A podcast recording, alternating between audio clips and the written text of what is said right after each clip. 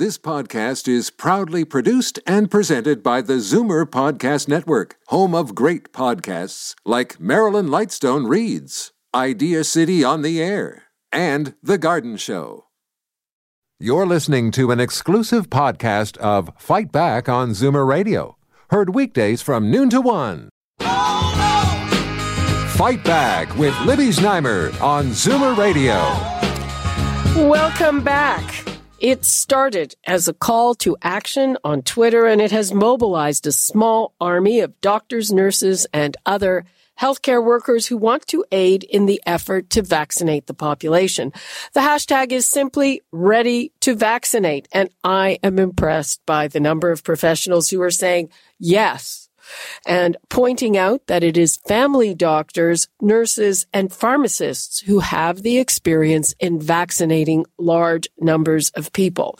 So, so far, the rollout, if you want to describe it kindly, has been slow. If you want to be blunt, it's failed with somewhere between two thirds and three quarters of Ontario's supply still sitting in freezers.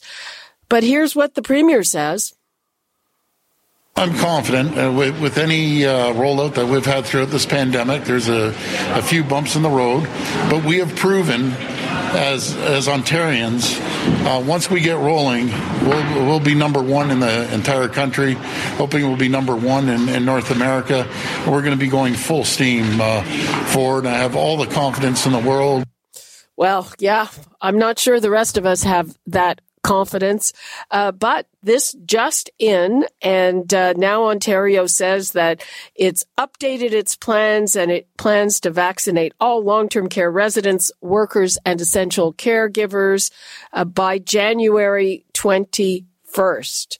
Uh, it has established, what does it say, 44 sites to deliver the vaccines across the province. So that's the plan now. Will it work any better than the original plan? Well, we have yet to see that. So I'd like to give the numbers out again. Uh, what do you think? Do you believe that the province will get this right after a very unprepossessing start? 416-360-0740, toll free 1-866-740-4740. And right now I would like to welcome family physicians Dr. Michelle Cohen and Dr. Sohail Gandhi, who is a past president of the Ontario Medical Association, and Dr. Steve Flindall, who is an emergency physician in York Region. Hello and welcome. Hello. Thank Hello. you for having us. Okay, Hello. let's start with you, Dr. Gandhi. I, I just read breaking news. Does that fill you with confidence? So obviously, you know, I'm obviously going to hope that everything the premier says uh, works out, and and certainly we all want this to be the case. Uh, I haven't seen the details because of as you know it's breaking news. Uh, I'm a medical director of a long-term care facility myself, so hearing that I can get my residents uh, immunized by January 21st, um, I'm I'm very hopeful that that will be the case, and I'm just looking for some details. And I'm personally willing. Uh, the whole you know the whole thing behind the Ready to Vaccinate campaign is to make sure there were people willing to actually give the vaccines, and I'm personally quite willing to take the vaccines and take them to my long-term care home and start uh, start immunizing. Okay, Dr. Cohen, what about you? Well, so it's it's hopeful. Um, I don't think that it would have happened at this point without the immense public pressure that's been put on the government. The the fact that the rollout has been such a failure at this point. Um, so I'm happy to see that they're responding to public pressure and, and making some positive, common sense decisions. But it's really an unconscionable delay at this point to only be talking about long term care and moving the vaccine out of hospitals three weeks or so uh, after it arrived in, in the province, and, and with over two thirds of it still sitting in the freezer. So it's a, it's a positive step, but we'll see where it goes. Dr. Flindall. Well, uh, I echo their hope. Um, if you take the statement literally, it's physically impossible to have everybody vaccinated by January 21st, as it takes uh, three weeks and uh, two doses to be fully vaccinated.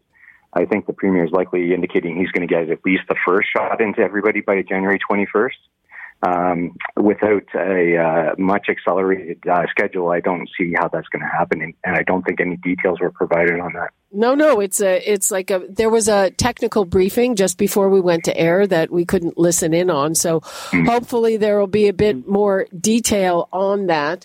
Uh, now, uh, Dr. Gandhi, in, in terms of long term care, so I, I want to get to the excuses we've been hearing. They said, oh, we, we couldn't get the Pfizer vaccine into long term care. We couldn't get other things into long term care. And, and then I'm looking, even Quebec, which had a worse experience than we did in the first wave, they're managing to do it. So what was the problem here?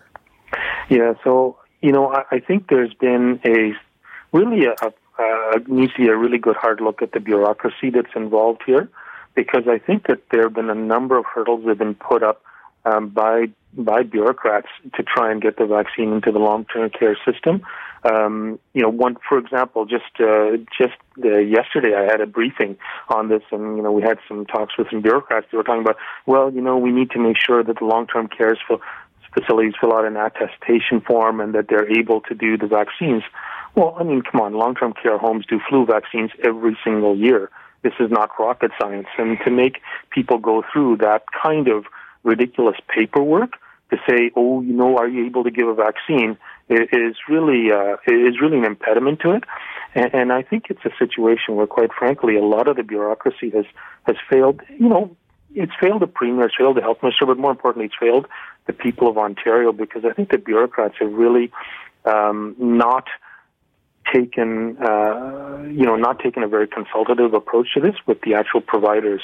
And I think that if they had done that, that things would have gone much more smoothly. Okay, when you're talking about bureaucrats, are you referring to provincial bureaucrats, Ministry of Health, or public health, or or who who do you mean? Yeah, so a, a combination of both, because uh, there have been, there's always been this sense that, you know, the in the Ministry of Health bureaucrats, there's always been this sense that you know if we make a decision, you know, we can't be seen to be catering to a special interest group. And of course, the Ontario Medical Association is considered a special interest group. So you know, you don't you don't try and involve them because it would mean that in the press it might come out that oh, geez, you're listening to the OMA. That's all you're doing. Well.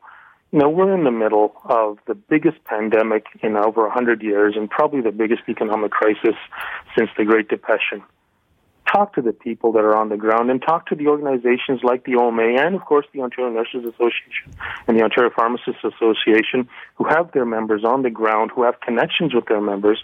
Talk to them and communicate with them, and let's get this rollout going. Um, interesting, Dr. Cohen, that it, when it comes to uh, permissions and stuff, I remember having a conversation probably two months ago with people who were saying, you know, if, if you need permissions to administer vaccines, people in long term care should get on that now. Yeah, absolutely. i there have been, how many months are we into this pandemic? Knowing that a vaccine would likely be one of the main tools for getting out of the pandemic, and we're still at this point where we're just, the government seems to be just starting to figure out how to do distribution of the vaccine without engaging any community partners at this point at all. As far as I can tell, at least in my region, the community doctors have not, no one's reached out to us, to any of the offices in the community, to anyone who's willing to go into long term care, um, anyone outside of that hospital network. So it, it doesn't really make sense to me that this hasn't already been thought out, planned out. Uh, you know, written out, discussed, and and really, and to, you know, be ready to be to be put into place. And here we are, weeks later, and it feels like the first steps are sort of finally being taken in this fumbling, awkward way um, without really the, the proper expertise. There's no primary care at the table. Um, public health, it feels to, to, some degree, has been sidelined, and, uh, and and the policy failures are obvious as a result. Dr. Flindall, was a mistake. Was it a mistake to put a general in charge of this? Um, I don't know. I have a lot of respect for Dr. Hill, or sorry, for General Hillier. Um, I was very pleased when it was first announced. Um, I, I, I, do agree, though, that there, there, seems to be an overly bureaucratic approach to this. Uh, I mean, it, people are often saying, oh, we're in a war. Well, when you're in a war, you mobilize your soldiers. You don't have them sit there and uh, sign uh, consent forms saying that they're willing to go to war. You, you go full press. Well, uh, speaking of war and mobilization, of course, the example of how to do it amazingly well is is Israel, which uh, started after we did and has already vaccinated about 15% of the population, in, including a majority of people over 60. Yeah, and I mean, uh, people have uh, linked their uh, history of uh, mandated public service as part of the reason they've been so successful in rolling this out. And again, we knew this was coming. Um, I don't know why there has been such hesitation to get a large scale rollout versus a very centralized uh, uh, distribution. Um, Dr. Gandhi is is part of the problem. I mean, I'm harking back to just the flu vaccine, which was not great this year, the way it was distributed.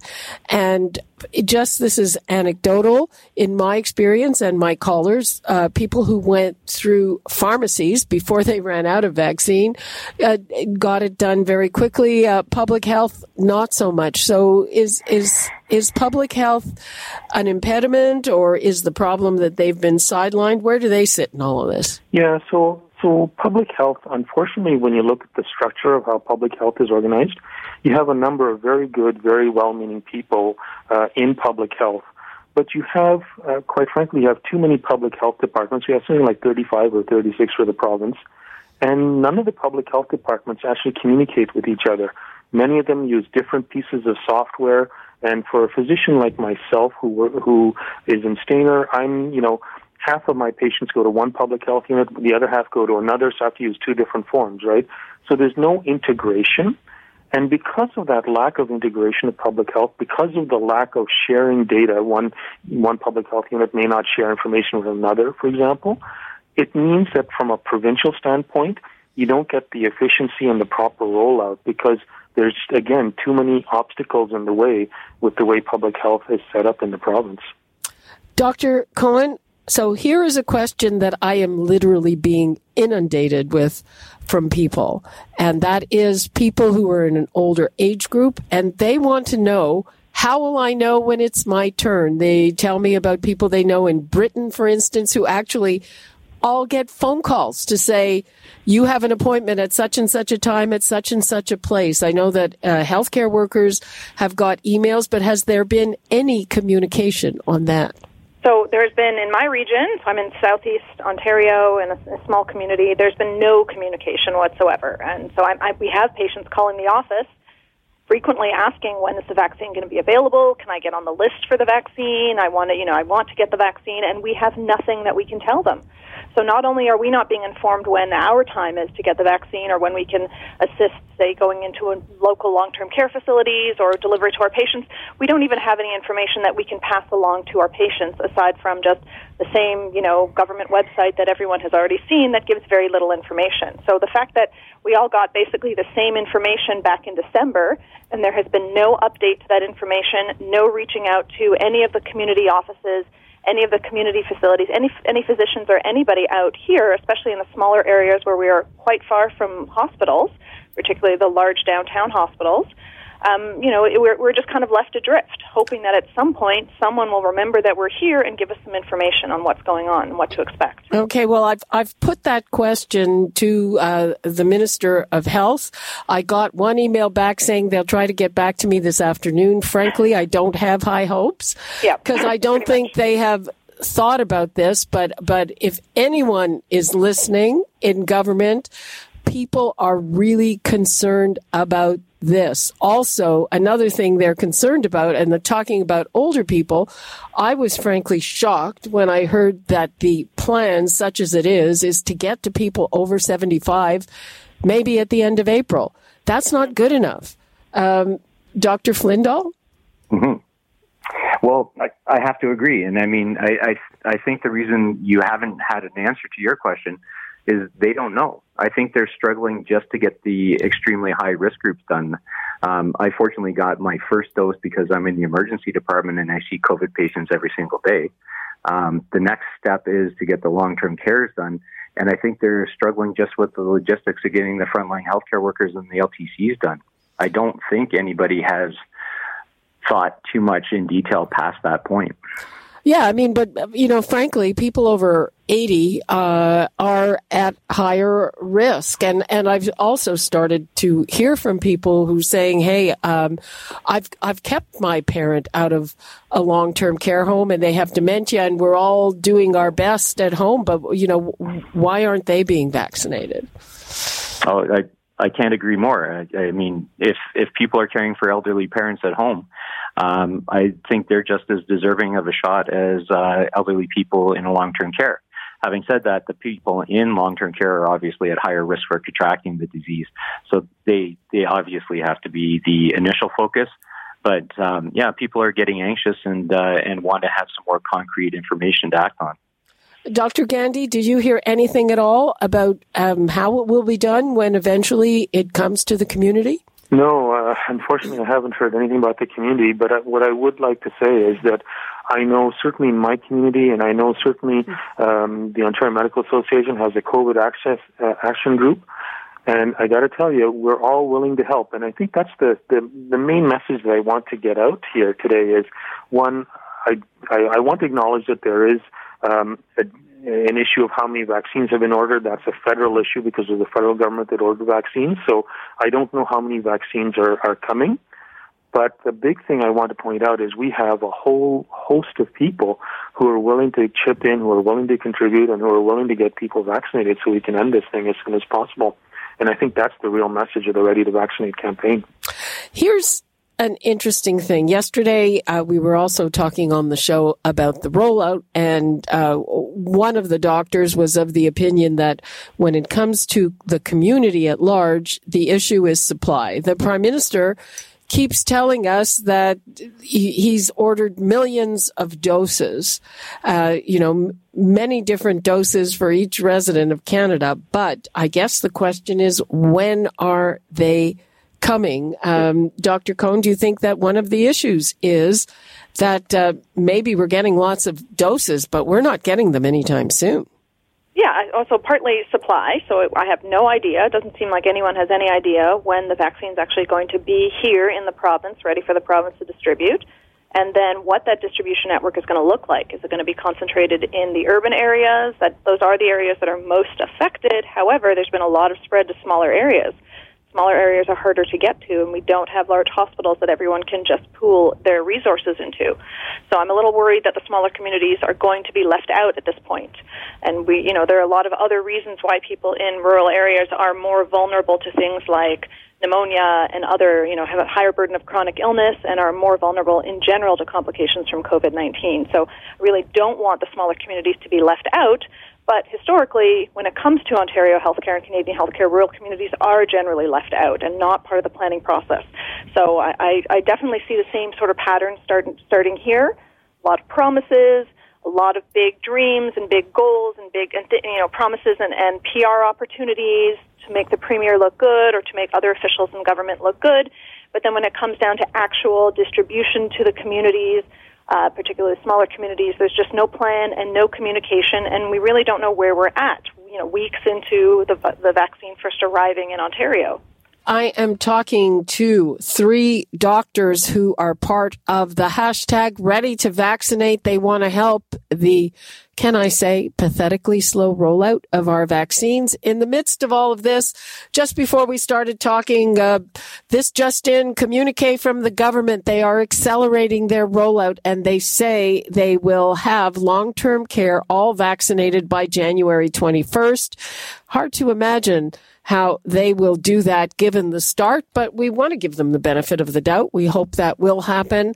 Uh, people are worried. Older people want to know how they will be told that it's their turn. Nobody has any idea. Um, it just uh, seems to be uh, quite the mess, Dr. Gandhi. Yeah, and, and again, it just goes back to what I said earlier. Like, I really do feel that there needs to be a really good review of how the bureaucracy has functioned in this, both at Public Health and at the Ministry of Health.